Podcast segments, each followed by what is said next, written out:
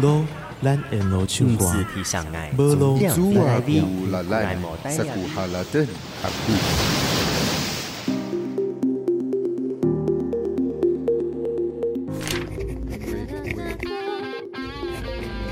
麦克风测试，麦。好，准备，三、二。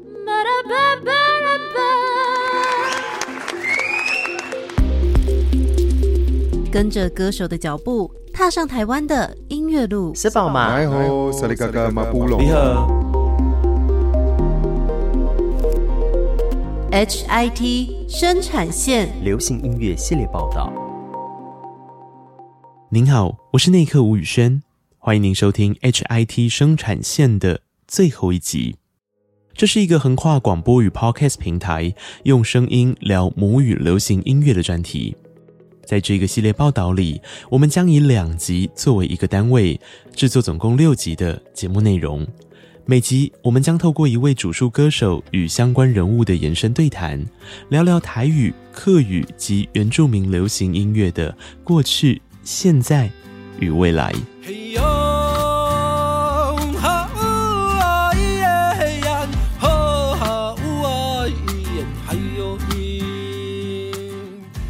上一集的我们待在台东都兰，那是最后这两集的主述人物苏命舒米恩的家。从都兰国小到都兰国中的乐器启蒙，走到了台东高中，接下来苏命开始写歌了。我现在走的其实学校侧门啊，以前右左手边这个红色这栋就是我高中的宿舍，但它其实不是台东高中的，是救国团的。你说左边这个台东学院吗？对啊，就是我们。这一天，舒米恩开车载着我们绕到台东市区。苏命想起他在台东高中的时候，除了继续吹管乐，也写了他人生中的第一首流行音乐，只是似乎被丢到垃圾桶了。写歌就是从高中，高二开始写歌。为什么那时候会想写歌啊？因为我我们我们班上都是体育生啊，然后他们。就看我在玩管乐队很奇怪，啊，你看他们下午都是这种，你看现在三点有没有都在练体育？他就是说你不要一直吹那些他们听不懂的，他们说你要不要写歌？然后刚好我的同学在追一个女生，他就他就写了一封他的情书，就说用这个情书来改成歌词，然后我们来写一首歌这样子。就那时候开始写歌的，是这样子。后来讲给那个女生就没没消没息，我的第一首歌可能被丢到垃圾桶里面。所以你的第一首歌是被退歌的，就是并没有成功。不是我的问题，是我同学的问题。他有五米给人烂吧？我自己觉得没有啦，开玩笑。我现在一点印象都没有。他写的词，你把它变成曲，一首歌就对了。所以你是作曲啦，对曲。哦。但我其实我不太会唱。后来，对，那时候是谁唱？我我那那个是我唱没错。然后，哎、欸，我们一起唱哎、欸，我记得我们一起唱。然后，因为我因为我写的嘛，然后后来我就跟那个郭英南阿公的孙子比较要好，就我后来因为他比较会唱歌，他真的很会唱，他们家真的都很会唱歌，姐姐也会唱，妈妈爸爸也很会唱歌，超神奇的，这家族哪来的基因这么强？苏命口中的郭英男阿公是原住民流行音乐史中一位非常重要的关键人物。让我们把时间倒回一九九六年。这一年啊，总共发生了两件事情，让“原住民”这三个字开始在台湾有了一些变化。其中的一件事是张惠妹出道了。好，张惠妹小姐能不能够通过我们的最高荣誉获得五度关的最高荣誉呢？现在我们就要赶快来看成绩。来看我们这边的灯数，我们这边的灯是爱的憧憬，一个灯、两个灯、三个灯、四个灯、五个灯。阿妹在九零年代多次从台东北上参加五灯奖，她从未隐藏自己的卑南族身份。等一九九六年底发行了首张专辑《姐妹》，同名歌曲更以古调吟唱做开场，这些都对于后续原住民歌手唱自己的歌、认同自己的身份，带来了好大的鼓励。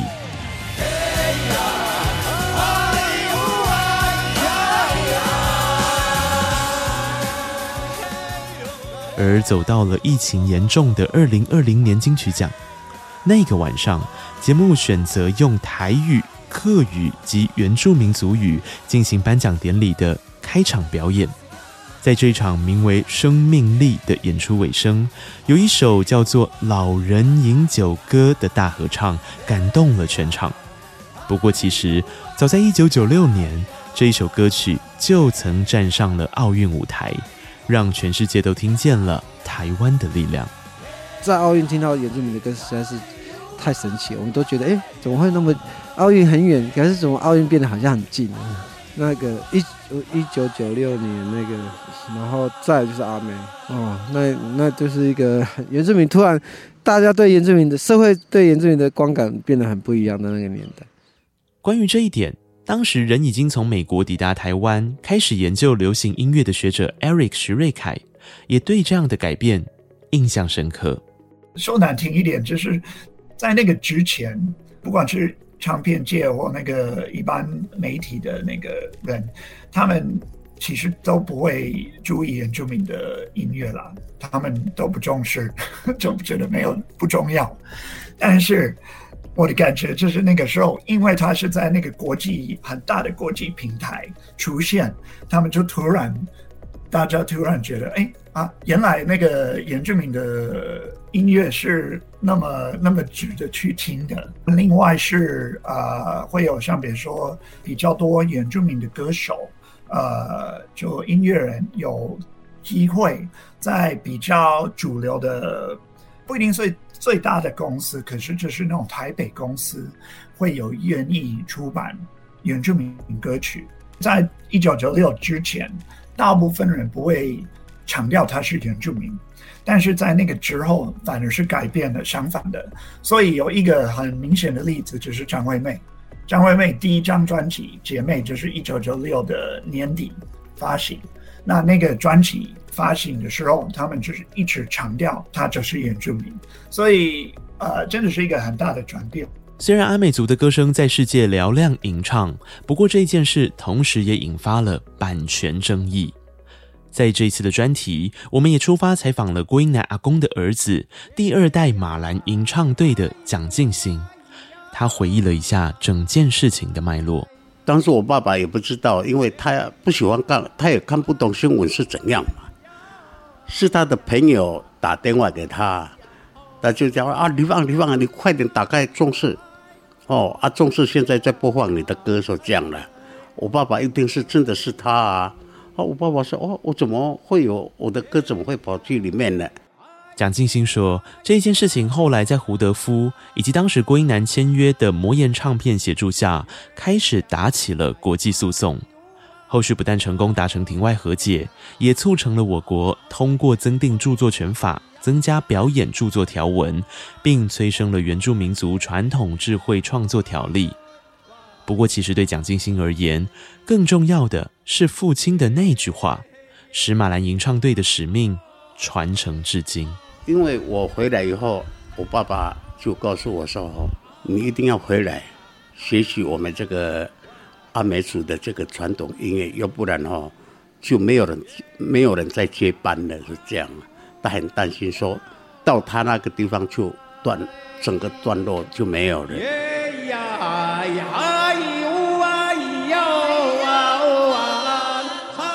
应该是一九九七还是九八年？郭英男阿公奥运之后发了一张专辑，整张专辑都是吼嗨呀，没有歌词。然后，但是我觉得那个那张专辑，我现在在在听的时候，就觉得，哎，是蛮震撼的，因为整张专辑没有歌词，真的看得到意思就歌名而已。他、歌名谁取的我也不知道，但可能啊，因为老人家的，我们在问老人家说这首歌，我们在从以前我们在学传统歌的时候也是啊，阿公这是什么歌这样。他说工作的时候要唱的歌啊，是搞什么做什么工作这样啊？就是工作休息的时候 唱的歌，所以他就不小心有工作歌或务农歌，或是放牛歌，反正就是工作时候的歌，就会因着那个情境，就替了那些歌取了名字。除了马兰吟唱队持续传承，二零二一年底，苏命推出了一张几乎全部都由像是吼嗨央这样的原住民吟唱词所完成的专辑《乌米拉拉迪外勇歌者》。除了延续郭英男阿公的精神，苏命说，他也想要让吟唱词能有更多与当代对话的机会，好比从歌名开始。比如说，大家会问我一个问题：“吼嗨央什么意思？”我通常就会回答说：“没有意思，不好意思。但但讲久了就对他没意思，为什么他我们还要唱？就开始有一些反思，然后到反思到最近就这几年开始觉得，对，他其实是有意义的。对，但是我常常会用一种就是一种，此时无歌词胜有歌词，就是你在表达你的心境的过程中，你虽然可以用文字去表达你的心境，这些文字代表砍在歌曲里面，然后去表达你的心境这样。但我觉得每一次唱歌，虽然我心境是有些些许的变化的，但是被绑在文字上面，你好像也也。比如说文字上面叙述的是难过的，但是你现在回头唱歌的时候，你的心境没有到那么难过。那那个唱歌的人怎么透过这些文字传达出更代表现在心境的那种情绪？这样，我觉得好像就变成是很重要的一个切角。所以常常就讲说啊，不好意思，没有意思，这样开玩笑带过去。可是它其实是有意义的，就是老人家有时候说没办法用语言表达出自己真正的心情的时候，你就要用。这种吟唱词来唱，那这件事情如果换到我的话，我其实我比较想要讲心情，所以我的歌名全部都是在讲心境，而不是在讲说这个是说工作要唱的歌，聚会说要唱的歌，或驱邪说要唱的歌，我没有讲这件事情。这几年，舒眠的专辑多半带着强烈的对话概念，与传统对话，也和彼此对话。乌米拉拉迪外，勇歌者使用吟唱词以及阿美族的领唱答唱这样的方式来诠释歌曲，而二零一九年的《蹦哒哒》专辑则透过电音节奏，找寻像《蹦哒哒》这样影响台湾音乐创作深远的节奏基底。虽然不断尝试，不过舒眠认为创作跟文化认同要合在一起，确实是很大的挑战。你的创作怎么被文化的这群人认同？然后文化圈可能指的是你的部落或者是你的族群这样子，甚至整个泛原住民这样子。讲泛原住民很怪的，就比如说，就比如说，呃，我觉得有一些对自己的文化背景不是很清楚的人，他可能会向往原住民的文化的这个方式，那现在的呈现呢、因为创作可以创造新的东西，这样。如果做过往的东西是模糊的话，可能需要用创作去补足那个模糊，让东西变得比较具体。比如说，变成一个很完整的一首歌或一张专辑这样。舒眠口中所谓补足对原住民概念的模糊想象，其实考验的是创作者对于传统歌谣、文化习俗等等的深度理解。同时也得加进当代的日常想象与自己想要说的话，只是这样的再创作，要能同时被族人认同，也被市场买单，则需要时间的检视才能确定。但我觉得，如果做创作者本身，我今天的创作里面如果加了一首传统歌谣，那就其实。你说的融合的角度也有，但我觉得某种程度，他就是对本来的文化有一个认同，所以才会才会找他喜欢或者他认同的歌放在他的创作里面，然后借重的那些传统歌要散发出来的他本来的文化特色或者是他的认同，这样去在他作品里面产生一些新的效果，可能也是认同，也是认识族群，也有可能，那也是融合，但我觉得融合是必然的。但是人认同是期可以被期待的，因为你如果没有融合好，你的作品一定会很突兀啊。对，但就是这件事情，它很多的考验呢。但我觉得最终可能还是会产生一种这个作品有没有被认同，它就会被被会被被继续流传。我相信这个祖先的歌跟你的歌合在一起的时候，如果没有被认同，留下去的还是祖先的歌，你的歌就会被遗忘。啦啦啦啦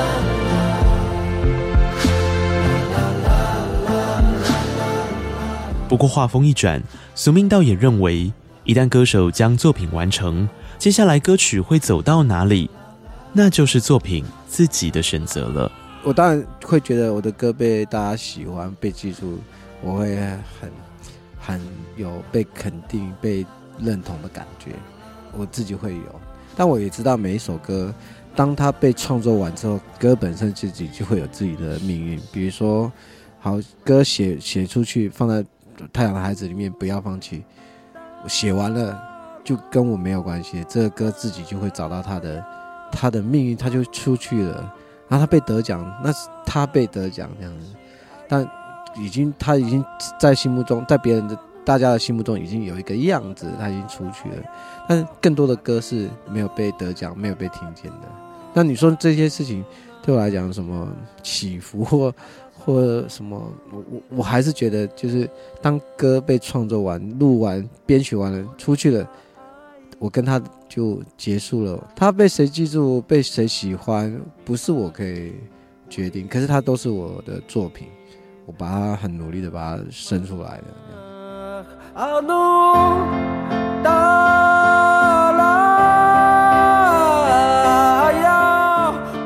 太阳的孩子创作灵感来自于原住民推动水梯田湿地复育的真实经历。当家乡记忆中的美丽稻穗成为了观光饭店，能怎么做才能唤起大家对土地的情感呢？带着电影提出的醒思，在这天黄昏，我们与舒米恩一同走到了美丽湾。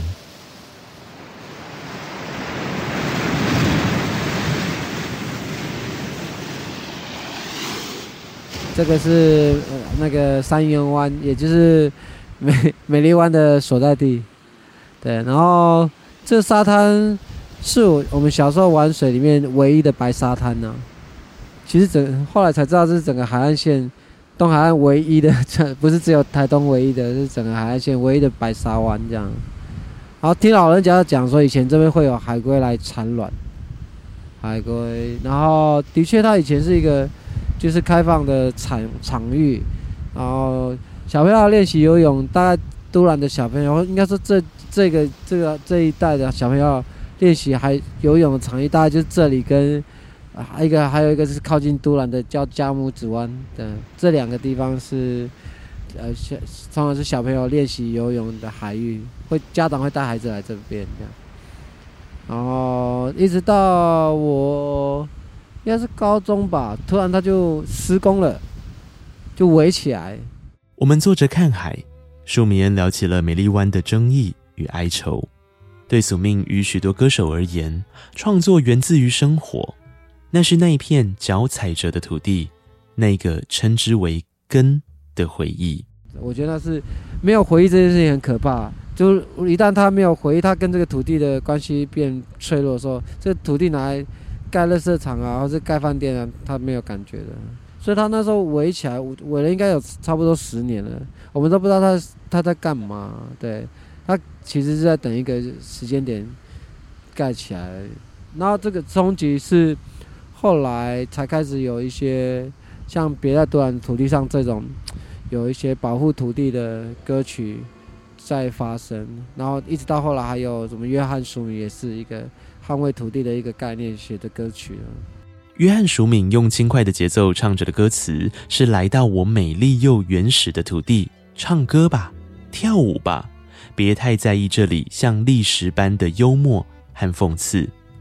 别在都兰的土地上轻易地说着你爱我，则用民谣调和情歌，情感对象其实是这一片脚踩着的美丽土地。当宿命面对环境议题的时候，他多半选择用温柔却有力的控诉作为沟通桥梁。我说那时候来这边帮忙抗议的乐团都比较 metal，比较 rock，就很凶、愤怒、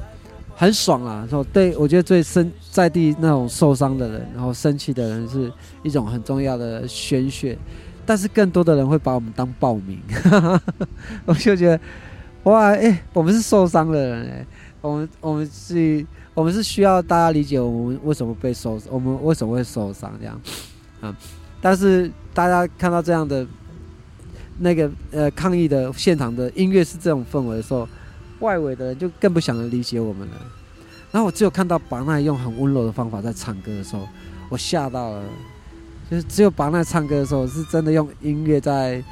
安慰我们这些受伤人，然后呢，还同时之间吸引到更多外围的人，那一瞬间我就觉得，好啊，那我的歌要不要写的也温柔一点点，然后再宣扬一些你在抗议的一些的脉络啊，告诉大家说这个土地怎么受伤的，哇，大家就会更更能够理解我们这群人为什么这么坚持要在这里，然后发出我们的声音这样。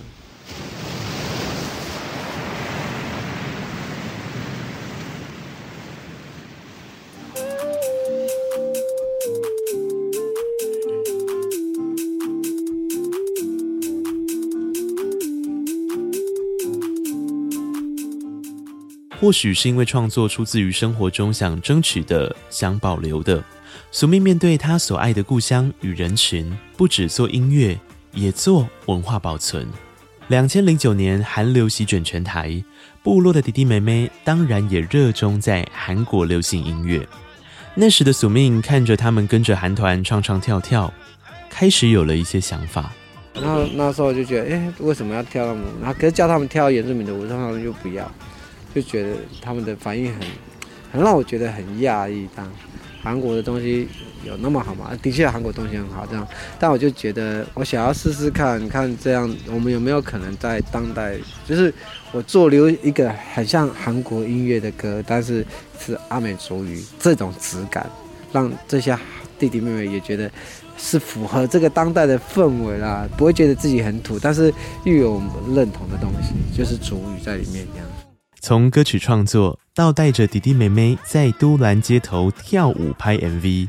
舒米恩看见的是他们从一开始扭扭捏捏，到后来的自在快乐。只有传统才是正统嘛？所谓的传统又是什么？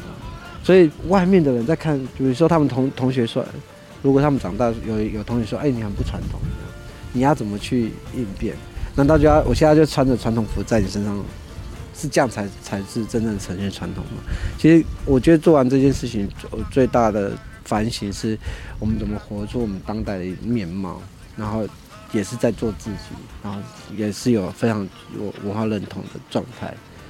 这样我们要怎么呈现我们当代的面貌？你不会像去看日本，然后去日本人全部都是穿和服吧？不会吧？他们不用用用这种特别外形的方式去呈现自己内在的认同。对苏命而言。内在认同或许有一部分来自于他在音乐创作跟部落的对话，另一部分则是将文化传承视为己任的那一种在乎。所以这这个地方部落都怎么称呼啊？比较像是巴嘎隆爱训练的一个场域了，它有一个专属的名称，但我们失去这个建筑大概快三十年了，你现在有了，已经复振了，在复振。应该是我开始带巴嘎隆的时候才开始复振。苏命口中的巴嘎隆奈指的是阿美族十二岁到十六岁的青少年，这是一个必须学习传统文化与训练的阶层。从二零零六年开始，舒米恩用超过十年的时间，手把手带着巴嘎隆奈做训练，让传统文化与技艺延续，甚至部落的哥哥们也都愿意开始接手，继续训练下去。但我会做的事情，只要丰年祭会发生的事情，我就必须在他们在他们身上都要把它教会。比如说会丰年祭会会唱歌跳舞，那些传统歌谣你教会。丰年祭要搭建搭建一些传比较我们讲拉弄啊，或者或者是一些呃我们会用的一些器具，比如槟榔敲八路竹杯啊，你就是要去砍竹子去做这些槟榔敲竹杯，还有搭那个野战式的帐篷，就是。简易的这样啊，你要去，你要会搭建，那你就是要知道去砍竹子啊，竹子在哪里砍，哪里的竹子可以用，那这些东西就会变一系列的 的方式去教他们，这样大概是这样。其实训练巴嘎隆奈这几年的路，也让苏命输入了自己对于部落的认同与技能，成为了循环。然后我也知道我现在在干嘛，我在教部落弟弟妹妹，所以我在教的时候，我不会的事情，我就又要去学，学了之后同时间在又要教，所以有点边学边教，那个很快，如果你讲错了，教错了，马上又会那个循环很快被被调整，很快重复进行。对，在巴嘎隆奈训练的期间，苏命不止训练传统技艺，也让部落的弟弟妹妹有机会跟着舒米恩唱歌。找到出世提升的舞台。对于海，对于部落，对于文化，对于音乐，舒美恩把爱成为了海边的孩子。走出部落，走到台北，出国演出，让青少年看见自己能被看见的可能，也增加了他们对于自我族群及音乐的自信心与认同感。上台也是，就是过去就过去，我也不会让他们在台上很久，大概一首歌，最多两首。一首歌很可爱，第二首歌就不可爱，你知道吗？要有内容才会有第二首歌，然后要强化他们对这件事情。比如说，你真的就会唱族语歌，那你就真的可以在台上多唱一些，这样就比较像是这样建立。然后最后海边孩子就发展成我每年出国都会带部落的孩子们出去，就是他们眼睛就会看到更多。原来我们可以更有自信的表现我们的文化这一面。海边的孩子到了最新的一次，舒眠甚至把这个活动转型成让其他族群还有非原住民都可以参加的培训活动。这样的精神延续至今，即便训练场地离开了部落，舒眠也要继续执行。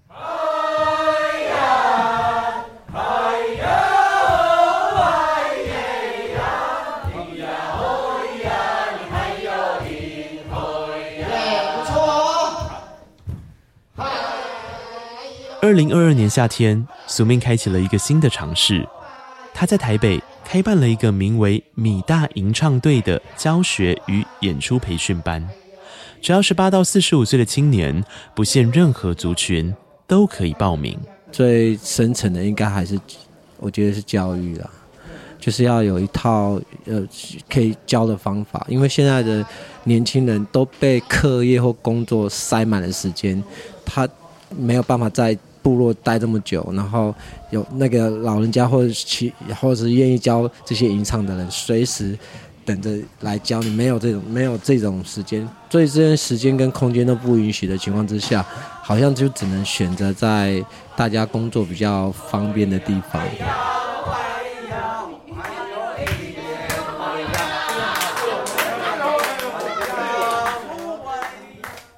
我们一直强调说，在教的过程中，我们就是精神比较重要。那唱腔是一个技术上的导引，但是歌要唱哪一个部落的歌，其实是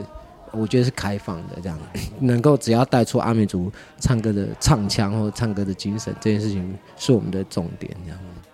米大吟唱队究竟要培训些什么呢？索命找部落长辈教学，内容并不特定限于哪一个阿美族部落，而是强调。唱歌的精神，先教学有认识，再来谈传承。其实我们比较强调是唱歌的这件事情。那转化成技术面的话，就是说唱腔这样，怎么唱看听起来会比较像阿美族的歌谣。那可能中间还是会截取一些传统歌谣来当做一个演唱的的曲子，然后然后慢慢慢慢把这些唱歌经验带出来。那接下来呢？苏明笑说：“接下来啊，有一个最直接的做法，就是把这些培训班的成员带上他的演唱会舞台。我们有一个很粗浅的一个设定，就是去我的演唱会了。呃，一方面给予一些期待，就是说练习这么久，我觉得他还是需要被肯定的。”然后我觉得在这里当然大家自己啊互相取暖、互相肯定也不错，对吧？但站上舞台，那又是另外一个视野，就是你面对的是更多不认识这个文化的人。然后如果你要代表这个文化去唱歌的话，你的那个整个心理的状态、生理状态是不太一样的。站上舞台，面对多元文化的人唱歌，这不难让人想起舒米恩从零到有，甚至背着债务也要完成的阿米斯音乐节。阿米斯音乐节广播活动将在十一点开放一般民众进场。哎呀哦哦哎呀！多安国中，然后这边是办阿米深夜节的第一开始最早的场地了啊，就是这栋多安国中体育馆。但是讲体育馆有点逊，然后就把它包装，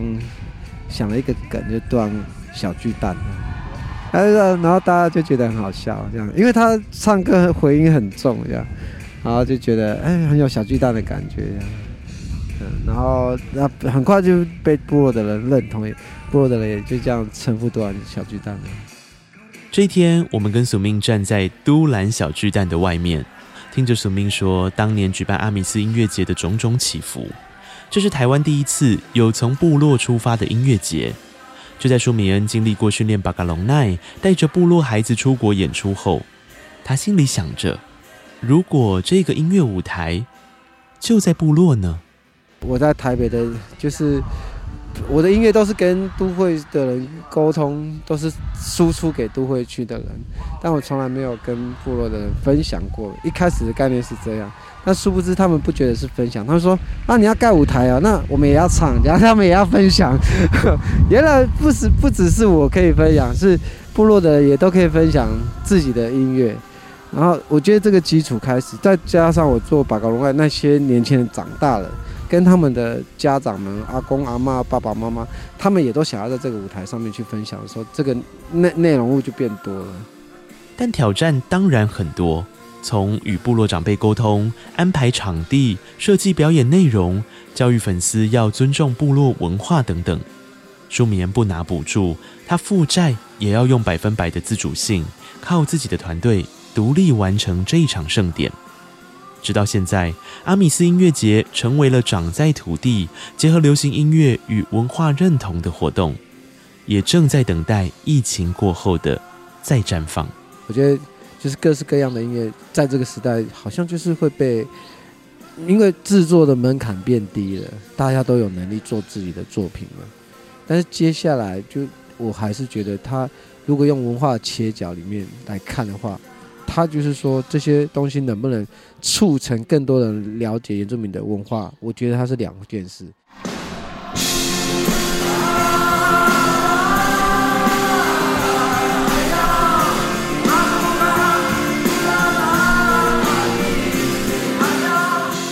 而回头看这几天我们跟舒米恩的聊天，其实可以很直接的感受到，他站在部落土地上，传承耆老经验，训练后生晚辈。再将这一切整理成音乐路上所产生的种种创作，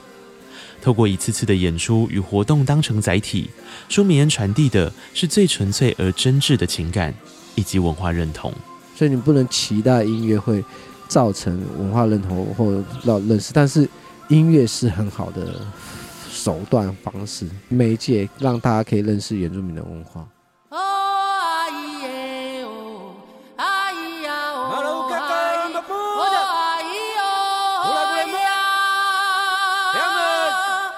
不管是台语、客语或原住民各族的族语专辑，在制作门槛相对容易的现代，许多歌手唱起了母语专辑。他们从文化认同、跨界对话到自我寻根、站稳土地，甚至只要你有兴趣，想从对话中擦出火花，都可以让各种语言加进旋律。但是为了什么而唱，又该如何的唱？是我们在这一份 HIT 生产线的专题里特别想跟你分享的。那么，身为听众的我们呢？当你听着歌，是否也曾感受到这些画面，并创造属于自己的故事呢？很期待未来我们能继续交流分享。我是内克吴宇轩，跟我一起直播这系列专题的还有赖可赖冠宇、卡尔赖冠如与 Vicky 刘红玉。非常谢谢你这六集的相伴，我们再会。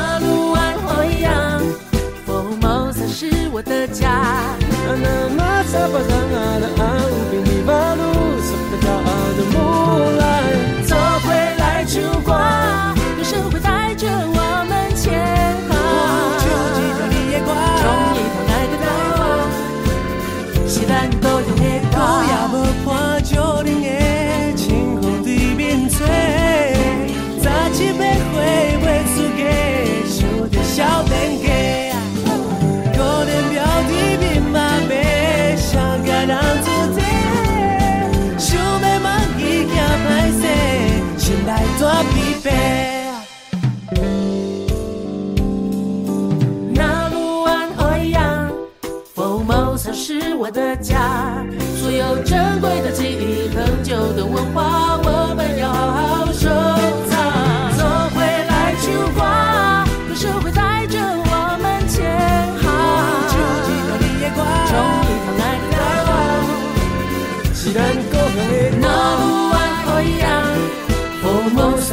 我的家，所有珍贵的记忆，更久的文化，我们要好好守。